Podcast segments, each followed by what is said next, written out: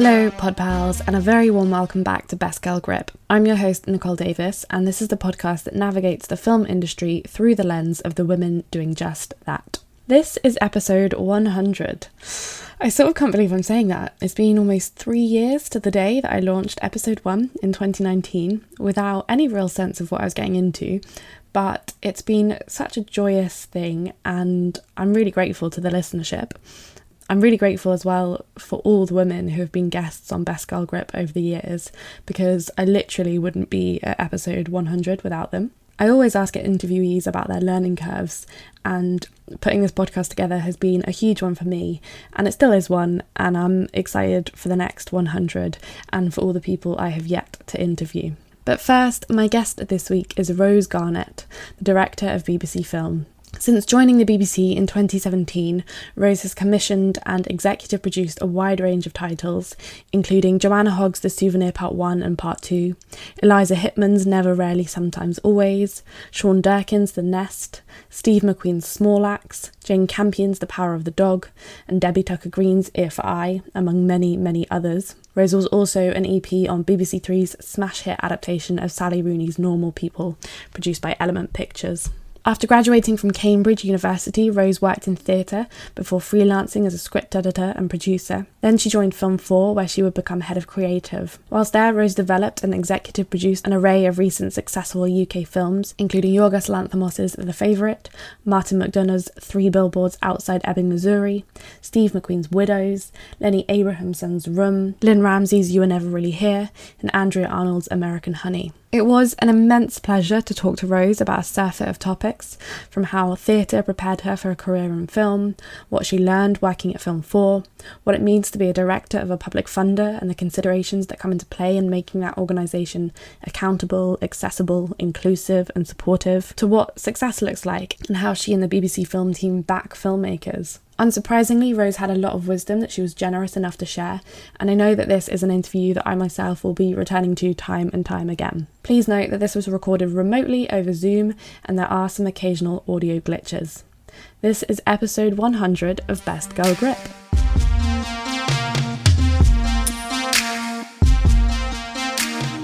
So I'd love to know if you went to university and if so, what you studied there. I went to university and I studied history. Okay, why history? Good question. I was good at it. I'm quite inquisitive. I like knowing how systems work. I felt like it was going to be English or history and that I'd keep reading books, whatever happened, and what I'd learned in history probably wouldn't have another opportunity to do again. And did you have a sense of a career that you wanted to pursue, or at that point it was following the passion for the subject? No idea. No idea. And so, what did you do after graduating? You know, going out into the world, trying to find your first job, what were you looking into? Well, at university, I the people, my friends, were all quite into theatre and acting, and you couldn't do drama at the university, but there was a lot of that was a big extracurricular activity with the people I hung out with, and so I began. I knew I didn't want to act. I didn't either want to or didn't have the confidence to write or direct. And when I look back, almost all the people writing directing were men and a lot of the women were either on the stage or helping facilitate. You know, now a lot of the generation I was at university with, the women are writing or directing, but it took them a lot longer to come into that space. Mm. And when I look back, I regret that me and my female friends didn't experiment more and just have a go at things. And the men were really good at doing that. They were no better qualified than we were, but we somehow gave them that space and credibility that they could, you know, find out who they were, not just you know, in their mind's eye, but actually by gathering a group of people together and having a go. Long story short, it meant I ended up because I didn't want to act and I didn't think I wanted to write or direct. I ended up producing. So then when I came out of university, I kept on. I loved theatre. Also, theatre you could do really cheaply and quite immediately. Theatre was having a sort of good time at that point. This was in the 80s. There was a lot of energy in small pub theatres. And there was a generation of people wanting to do quite radical work and so I just kept doing that. And sometimes that's the best way to do it, though, right? Is to kind of just follow, like, keep saying yes, almost like improvisation, yes, and. yeah, but there's also a certain level of entitlement that comes with that. You know, that thing of I had a family that gave me the freedom to choose what I wanted to do. That's quite a confident thing to be able to do. You know, I wasn't resourced, but I also didn't worry about money in that sense again. If you come from you know, a background that's comfortable. All those things give you the luxury of sort of inventing what you want to do for yourself. It gives you freedom to have that experimental moment. And, you know, if it didn't work out, think you probably got other options. So you're right, it is really good to just be able to follow your gut, but it's quite a luxurious thing to be able to do as well. Yeah, no, that's very true. I'm, I'm glad you raised that. And and what did you understand the producer role to be at that time? Were you kind of very much learning on the job, or did you have a conception of what it was you'd be doing in that role? I had no idea what it was. And in theatre, actually, the reason I stopped producing in theatre or left theatre was, you know, when I got to a certain point, I realised that I didn't that producing in theatre really split from the creative process, and I wasn't interested in that. I wasn't you know, producing became much more running a building or the economics of a space. And the level of producing I did in theatre was so rough and tumble and so sort of we so done for pennies with everybody getting paid absolute sort of minimum and that was on a good day that we everybody sort of did everything. Mm. But fundamentally my job is to make sure there was a space that the the show would start at that moment and in that space that somehow that space would be paid for. But because of the way we worked and because we had a theatre group that was quite committed to each other and worked together for a long time, we also all creatively sort of built the stories and were part of what that show looked like creatively as well as practically. And in hindsight, do you think that producing theatre first kind of equipped you with a particular or unique set of skills to then go on to produce film?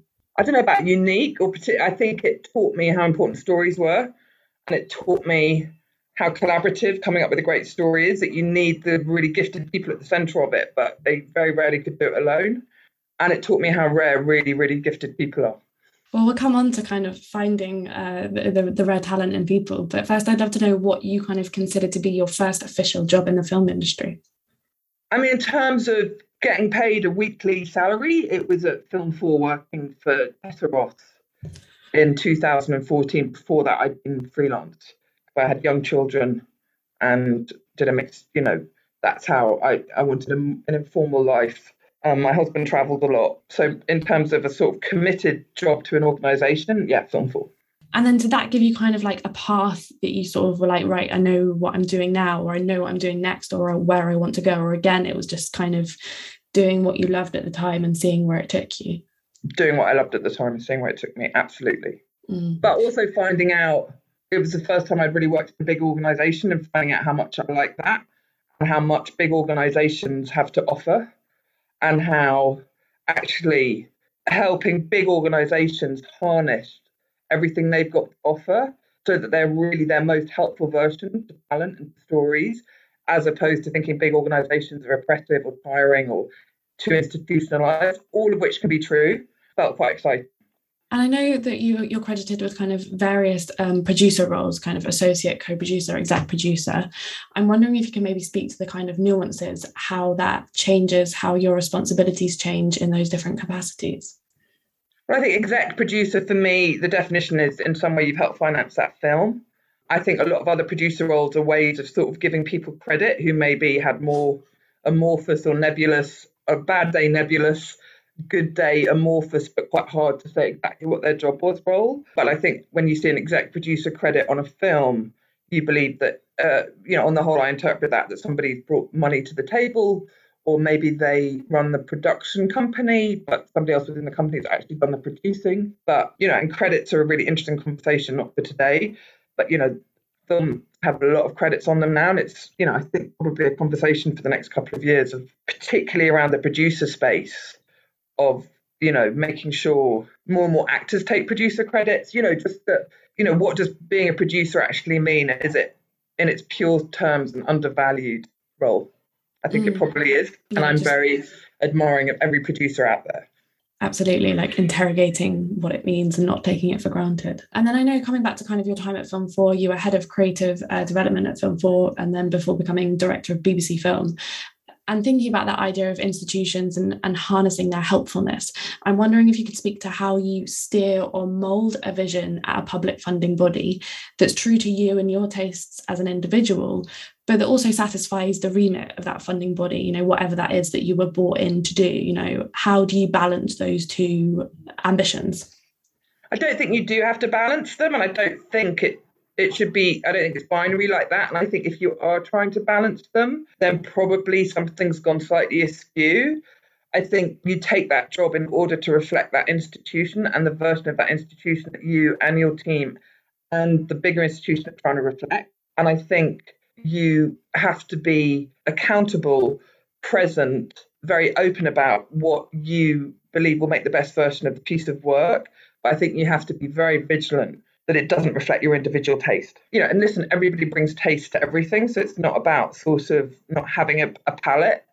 And I think it's about bringing your expertise. I think it's about bringing your knowledge of the other work that's in the world, the work that's gone before, the work that might come afterwards, you know, and part of that filmmaking team's job is just to make their best version of the work that you're talking about. Your job is to bring everything around it and help contextualize it and give it the space and the freedom and the rigor that you as part of a landscape can bring. I think it's important that people know that you have opinions and that you do have a point of view and that you're very open. You know, I think it's really important when you're a commissioner that when you say no to something, and we say no to most things, we have to. That's our job. I'd saying no is, is an important job as saying yes in some ways because everything that's not being made through you is a statement, albeit a statement in absence.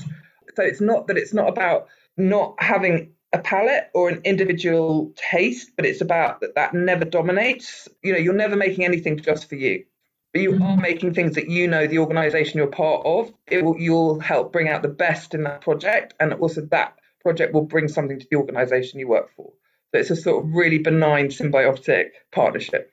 And backtracking slightly, thinking about point of view and taste, you know, having studied history, having worked in theatre, how did you develop your own tastes in filmmaking and, and your passion for filmmaking? Listen, my taste in filmmaking is still, you know, what what feels authentic, what isn't boring, what feels like ideally, you know, not too generic. You know, in some senses, it's really quite simple. It's like, is it good? Will other people want to watch it? Will it stand the test of time? And what does the best version of itself look like? And what does success for this project look like? So you know we make about 18 films a year. Each of those 18 films probably have a different version of success which doesn't mean that they can't go beyond that version or surprise everybody but it's not all films don't have to play the same role either for the organization that funds them like the BBC or for the audience or for the filmmakers. The opposite of one size fits all. So it becomes about what do you think will work and why should the BBC fund it? You know, and how can the BBC help it? How can we be a helpful and thoughtful? Because one of the great things about working in public service is you're there to hopefully be part of the solution and to find out how you can be helpful, as opposed to what's the sort of transactional process. You know, is this going to be a sort of financially viable piece of work, which I think probably in private sector is much more of a priority. And obviously, it's great if things make money because that makes life easier for the filmmaker, makes life easier for the landscape, makes life better for distributors. You know, you, success is a good thing. But the fact is, you know, we are also allowed to ask other questions for why we make things. Yeah, absolutely. And thinking about the credits and you accrued at Film 4, you know, they include some of the titles that arguably redefined its brand Under the Skin, Ex Machina, The Lobster, Carol, some of my favourite films of the last decade, I have to say. I'm wondering if you arrived at that position with a sense of the filmmakers you wanted to work with, or if it was just more about opening the doors to a different kind of storytelling and those are the filmmakers that came through those doors at the time. No, I arrived there and a lot of those, all those films were happening. That was very much going and working and learning under Tessa Ross's vision. And so I felt, you know, Film 4 was massive learning curve for me and a really extraordinarily sort of valuable team to be part of. Tessa was an amazing boss to have. Channel 4 with its, and Film 4 within it with its remit was space where you were there to be, you know, doing what the market couldn't do. Those things are very liberating. And, but also, you know, learning how those things are liberating without ever falling on the side of indulgent or niche or mm. entitled. I don't know. I'm not claiming we always fell on the right side of that, but it was an amazing few years where I learned a lot with great people. But that sort of palette of films you just described was the Film 4 space that Tessa had built, and I was just really lucky to be part of it. You've been credited, I think it was in the Guardian article, with with having a Midas touch um, and thinking about that idea of harnessing or, or helping to establish rare talent and you know helping them onto their into their careers. How have you honed that instinct or ability to detect good stories and good filmmakers? I work with the most amazing team, mainly women. all brilliant, and it's a collective endeavor, and it's a collective endeavor, you know, alongside, you know, in a, a dynamic and brave and really alive film community in this country, mainly in this country at the BBC, sometimes internationally. So there's, you know, there's a sort of, and I think in the film industry you have to be quite careful about the cult of personality. It really does take a village every film, mm. or town, or whatever metaphor you want to use. And I think what we do at BBC Film, me and my colleagues, is we are very straightforward. We're very clear about what we think we are here to do. And I think we're pretty good at what we do now. I think we're good at reading scripts. I think we're good at interpreting, even if a script comes in quite messy or very early, what the endeavor or the aspiration or the desire is for that film. It's about really believing in what those that group of filmmakers or that filmmaker is saying to you they want to make and why they want to make it, and then just really backing that. But backing that doesn't mean a sort of free for all or letting that filmmaker do whatever they want. It's about backing it both as a sort of interrogator, supporter, teammaker, friend, financier, all of it, so that you keep that rigor and you keep the pressure on the excellence. Backing something is you helping, you know, keep the boundaries and the discipline and the aspiration and the ambition alive even on the really bad days when the budget isn't quite working or a filmmaker's in their edit and the edit isn't you know suddenly they're finding out they're making quite a different film from the film they imagined three or four years ago. But this film that they've actually made is equally exciting but about allowing them to free themselves for the, the imaginary film they made for so long in their heads You've covered some of it there with this idea of, as you say, kind of backing and, and keeping the kind of rigor and discipline and allowing them kind of the possibility of being any kind of filmmaker they want to. But I'm wondering, you know, if we can go more specifically into what it means to support a filmmaker and and what you're doing to kind of allow them to to dream big or to create the films that they want to. I think every film and every filmmaker and every filmmaking team is really different. You know, I think sometimes it's about giving them a lot of time and space. I think sometimes it's down to real sort of financial resource, which is that they can give up all their different day jobs so they can get on with the writing. I think sometimes it's about introducing them to producers that are going to really support them. I think sometimes it's about giving them permission to think differently about something, or they'd always imagined somebody in a certain part, you know, maybe talking about who else could be in it. I think it's about sometimes introducing to the films they didn't know you know, so they can go and really find out the context and history of some of the work they're involved in. And it's very practical, you know.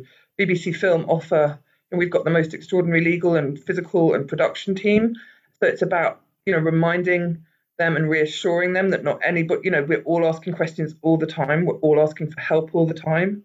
The practicalities have to meet the imagination and the creativity. That ultimately making a film is a really, really nuts and bolts process. It's about a series of people turning up on the day and everything then working on a really practical and technical basis as well as an imaginative and creative one and where those where that creative world and that really practical world intersect and come together for the actual filming and how you make that the most sort of functional space possible with that filmmaker at the center of it being allowed to make their vision you know come into reality I've got a bit of an esoteric question next, and it's, it's it's this idea, I guess, of risk taking. But how do you personally, in your job, encourage experimentation and failure? I mean, we try not to use the word risk or failure, not in a sort of that sounds really pompous or really sort of hippie. It's neither. You know, listen, by definition, we don't have huge budgets. We very rarely deal in big bits of IP. We don't distribute. You know, we're an end user, but we don't distribute. So everything we do in that in a technical sense as a risk. So it, you can't think about it like that. You have to say, do we all believe in this? Can we back it wholeheartedly? You know, we're making films for a long life. We're making films to help change the landscape. Um, we're making films for a filmmaking community to grow up in this country and you know remain confident around sort of British stories. We're making films for the BBC to you know remain at the sort of vanguard of whose stories are getting told, why they're getting told. So there's lots of versions of success as well. And thinking about some of the films that have come out over the past couple of years under the BBC film banner, uh, Souvenir Part 1 and 2, The Power of the Dog recently, um, Benediction, Small Axe, it occurs to me that, you know, these filmmakers, Steve McQueen, Jane Campion, they're filmmakers at the top of their game. So when you're working with people that have arguably found their voice, what does that relationship then look like as opposed to working with people that are making their debut features? I mean, it's different and it evolves. And actually, That you can't categorize it like that. You're just each person you're working with is the person you're working with, whether it's their first film or their tenth film. And each relationship is is an individual relationship with its own dynamic and what you bringing to the relationship, what that relationship needs, what that relation, how that relationship's going to evolve. Know, obviously, the more you work with filmmakers, the greater the trust grows and the confidence in each other and the sort of resilience around it. You know, and obviously with first-time filmmakers, whom we work with many, and it's an extremely exciting and dynamic part of the job, and really, um, you know, and alongside uh, an amazing you know, Evie Yates who runs the first time, many of the first-time filmmaking projects. The way she builds those relationships and conversations is there's a whole generation coming through that just gives me goosebumps and I'm in awe of what they're all doing. But I don't think, you know, again, it's like each each conversation is individual. There's no sort of one size fits all. And each film that those filmmakers you've just quoted go to make, that's a new film. That's a new project for them. You know, they're finding out what it is. Each time is an adventure.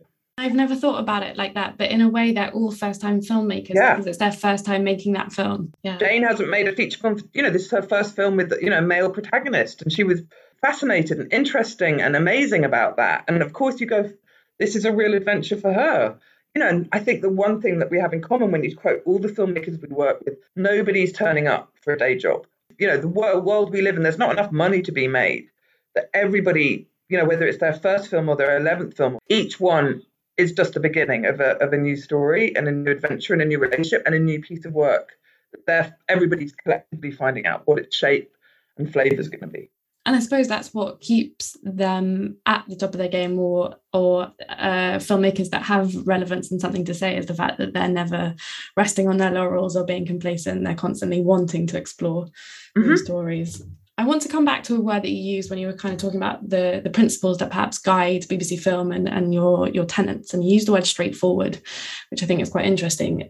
Do you ever have moments of doubt? Like how how do you maintain a level of straightforwardness when it comes to filmmakers and speaking to filmmakers? Yeah, of course you have moments of doubt. You have moments of doubt about yourself, and you have moments of doubt about, you know, is it, are you doing the best job you can do? And you have moments of doubt about, you know, is the overall picture of everything you've commissioned, is, is it representing the organisation you want to be part of? And because we're at the BBC, is it representing value for the license fee payer and value for, you know, the people watching? All those things because you know we are both working with and accountable to all sorts of different stakeholders, not just the filmmakers, but our other financial partners, uh, distributors, cinema going audiences, and audiences at home. Yeah, we're giving away money. That is incredibly privileged and massive responsibility. Every time we give away money, that's something else not being made. So you have to really know why you're making it. So do you have moments of doubt? Not, yeah, not doubt exactly. But you have moments of very rarely misgivings because we do really sort of interrogate everything we choose to back. But you have moments of disappointment, of course, and you have moments of finding out what you would do differently next time. Every great filmmaker or filmmaking team should have big moments of doubt. They should all wake up 3 a.m. in the morning thinking, What am I doing? Taking all this money in order to tell my story. Who do I think I am? That's their job have that doubt.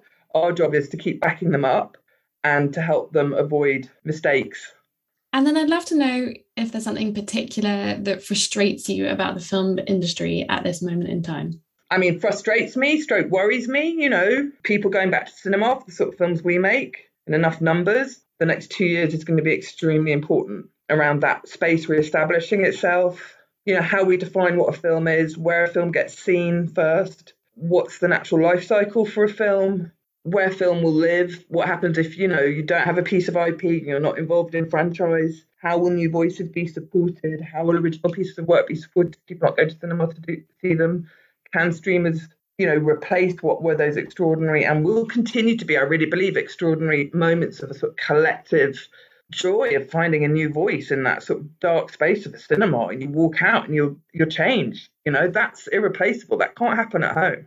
And will we send, you know, keep our sense of imagination and adventure to go and support those spaces and go and meet those filmmakers in that really unique space? And our job is to keep our confidence and to keep making those films, but also to be really supple about where they live in cinemas, where festivals sit, when they come on to, you know, televisions, what they look like, what defines a film, you know, how do we keep the budgets up with cost inflation because, you know, if you squeeze budgets too much, then by definition the films become small and domestic and become interior, which is exciting, but that should be because that's what that film needs rather than that's all we can ever afford to give them. You know, one of the things we've done over the last couple of years is really think about how you give, you know, women filmmakers, particularly new women filmmakers, proper budgets. You know, so they don't get caught in that space of the domestic, the kitchen sink. I love I love domestic kitchen sink films, but I want it to be a choice. And if you know they want a bigger palette, you know, you don't niche people without me, you know, unconsciously that you you know people are choosing the scale of the work. Now, obviously, you have to raise the funds for that, and other financiers have to join you in that. So there has to be a vision at the centre of it. Mm. But that when you know that nobody is put in a box because that's what you're meant to do at that stage. Yeah, one hundred percent. And then conversely, I'd love to know if if there's something in particular that excites you about the film industry at the moment with the proliferation of high-end TV and streaming. And listen, I've worked in a lot of TV over the last couple of years, and I've loved it. I've loved the sort of length of storytelling and the possibilities, and having all those hours to fill.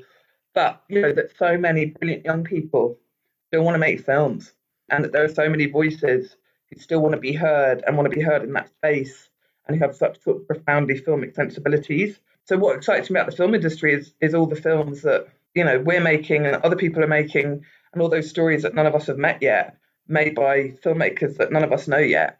And then I'm wondering if there's something that you consider to be like the biggest learning curve of your career, or or something that perhaps you wish you learned earlier. So all the cliches: trust your instincts, really listen, really ask for help, and if you don't know something, really say it. But go and say it to the right person who can, you know, advise, you know, right people. Yeah, ask for help. Don't think if you haven't got the answer, don't say you've got the answer. Um, if you love something, be passionate don't be ironic. Be earnest. You know, come mm. out of the closet as somebody who loves something, who'll die in the ditch for something, who'll jump up and down.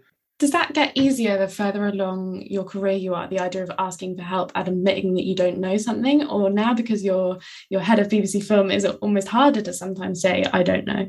No, it's not harder at all. And also, the awful truth is, you know, every day there's more and more stuff I don't know, but there's also more and more stuff I do know you know, just by sheer dint of time spent, you kind of begin to go, I remember when that happened there, and that's what we did there, or remember when we did that and that didn't quite work. And so you sort of have a bigger pool of experience to call on. And you also, you know, hopefully have built a kind of trusted network that you can also pull on their experience. So it, so it becomes a collective kind of library of what did we do, how did we do it, and did we get it right? But I also think it's about making sure that you're in an environment where you know asking for help is respected and taken seriously and being an environment where asking for help is seen as a sign of strength not weakness. And if you're in an environment where you know asking for help or saying i'm not sure what i'm doing and i need some support if that's something that you know you feel unable to be able to do in your work space then that's a problem about your space not you that's kind of triggered another question and as we have time i'd love to kind of get your take on as an institution but then also film industry as a space as a whole how can we encourage people to ask for help be that you know on a practical level or we're all talking about mental health much more now. How can we inspire people to ask for help more? It just does have to come down to the doing of it and it's quite hard you know and it's also nerve-wracking because if you're the director you know it's much better to ask for help as much as possible before you start shooting you know, really prepare, really get ready, think of all the eventualities, find yourself a couple of great directors you sit down with and go, tell me how, what was it like your first film? What was your biggest, you know, prepare, you know, asking for help is really different from that can't be an excuse for not being prepared mm-hmm. or not having done your homework or not having done your due diligence. I don't want to get on a call with somebody where, you know, they begin to ask me lots of questions. I'm like, you are not ready. You know, this is not okay. I don't want to be doing your job for you. So there's two, you know, there's subtleties in this. Listen, I hope we do. It's what we talk about a lot and we try all the time. And that's about being accessible, about being open, about not being mysterious, about showing our processes and how we work and how we got to the decisions we got to and what went into those decisions, even if they're not always decisions uh, some of the filmmaking teams we work with would welcome or necessarily agree with. I think it's about giving people we work with the confidence that we are working with them in a partnership. We're not working with them for them to prove anything to us. You know, if we're backing a project or developing or helping finance a project, we're in it sort of through thick and thin. We're in it hmm. because we love it, because we think it's worthwhile, because we think this work needs to be in the world. And sort of everything beyond that, we can all work out together if people tell us what's happening and tell us what they need. So I think it's about being genuinely open. And I think it's about people not, you know, the expectation is all around building a great piece of work. There's no other expectation. And then coming towards the end, I'd love to know if there's something that you consider to be like the proudest moment of your career or something that stands out as a bit of a career highlight. Oh my God, no. I mean, so many things. I've, there's so many films I feel incredibly lucky to have been part of. There's so many organization, you know, so many organizations I've got to know or been lucky enough to work with that I feel lucky with, you know, I'm sounding sentimental. Actually, probably the career highlight is the group of people I work with every day. We're an amazing team and we're a kind team. And that's probably the thing that I'm proudest of. And then finally, what is a film from a woman director that you think is a bit of a hidden gem or something that you just like to recommend today? God, there's so many. I think a film that's not seen enough is Debbie Tucker Green's Second Coming. It's, you know, and I think it's just a film that come out of America or Europe. It would be sort of seen in the sort of elusive master, you know, masterpiece section. I think Girlfriends, Claudia Weill's brilliant 1978. You know, it's a seminal piece, and they're just two of many. Rose, thank you so much for your time. It's been a, such a pleasure and a real highlight for, for, for my career to speak with you soon. So thank you so much.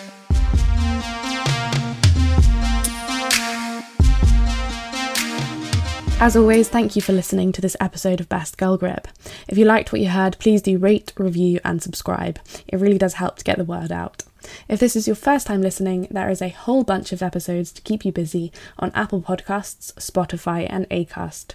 But if you're up to date, hold tight, and I'll be back next Tuesday with a brand new episode.